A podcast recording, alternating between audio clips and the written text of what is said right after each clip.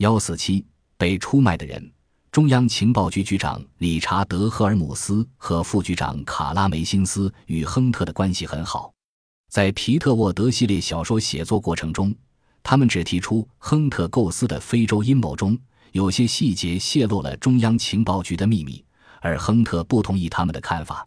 亨特是在处理巴尔干事务时认识卡拉梅辛斯的，当时卡拉梅辛斯是驻雅典情报站站长，后来又调到维也纳。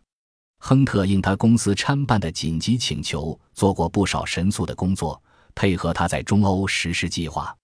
水门事件后，赫尔姆斯立刻对臭名昭著的霍华德·亨特退避三舍。但在水门事件前，两人每月要在俱乐部共进一次午餐，关系非同一般。亨特说他们是心腹之交。赫尔姆斯不仅把自己的离婚情况详细的告诉了他，而且还秘密的向他透露。他有希望升任中央情报局副局长的消息，所以，在赫尔姆斯力图与水门事件划清界限之前，我一直把他当做一个非常可靠的好朋友。”亨特说道。亨特个人显然很钦佩赫尔姆斯，他说：“赫尔姆斯是一位出色的情报局长。”亨特积极贯彻赫尔姆斯的指示，效仿他的工作方式，几乎是把他当作英雄来崇拜，这进一步加深了他们之间的友谊。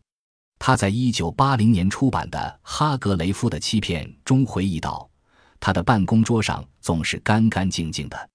他与中央情报局内那些以为熬夜苦干、桌上胡乱堆满待签的文件、文件夹、电文和备忘录就能获赏识的人在动机上，其实应该说在生活态度上有着天壤之别。”亨特在华盛顿的几年里，总是遵守赫尔姆斯的工作制度。除非碰巧值夜班，否则五点钟一过他就下班。他说：“尽管我们总得随时待命，但我还是觉得完成了情报局一天的工作之后，该是回家把谍报问题抛诸脑后的时候了。”他用笔名戴维·圣约翰，总共出版了八本皮特·沃德瓶装本惊险小说。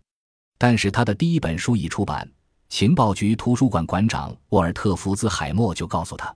国会图书馆在这本书的版权卡上说明了他的真名，所以中央情报局决定为防止国会议员提出质疑，把亨特送到国外躲避一阵子。后来，亨特辞去了中央情报局的职务，成为卡拉梅辛斯手下的合同制间谍。这次他的工作地点是在马德里。一九六五年，亨特一家卖掉了房子，搭乘一艘西班牙班轮，动身前往西班牙。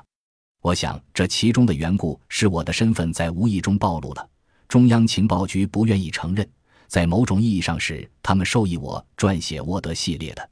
赫尔姆斯消息非常灵通，虽然我没发现自己惹过什么特别的麻烦，但我想赫尔姆斯可能获悉国会中有人准备拿他大做文章，指责他在创作沃德系列小说中没有隐去这 CIA 三个字母，即指中央情报局的缩写字母 CIA。